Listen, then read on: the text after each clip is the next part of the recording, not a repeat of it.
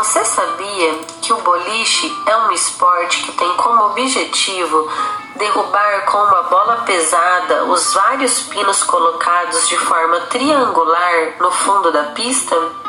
As pistas são de madeira ou sintética, possuem 18 metros e 20 centímetros de comprimento por 1,7 de largura. Uma partida composta de 10 jogadas. Em cada uma delas, o jogador tem direito a dois arremessos no máximo. Caso consiga derrubar todos os pinos na primeira jogada, o jogador não deve arremessar a segunda bola. A contagem de pontos varia conforme a quantidade de pinos.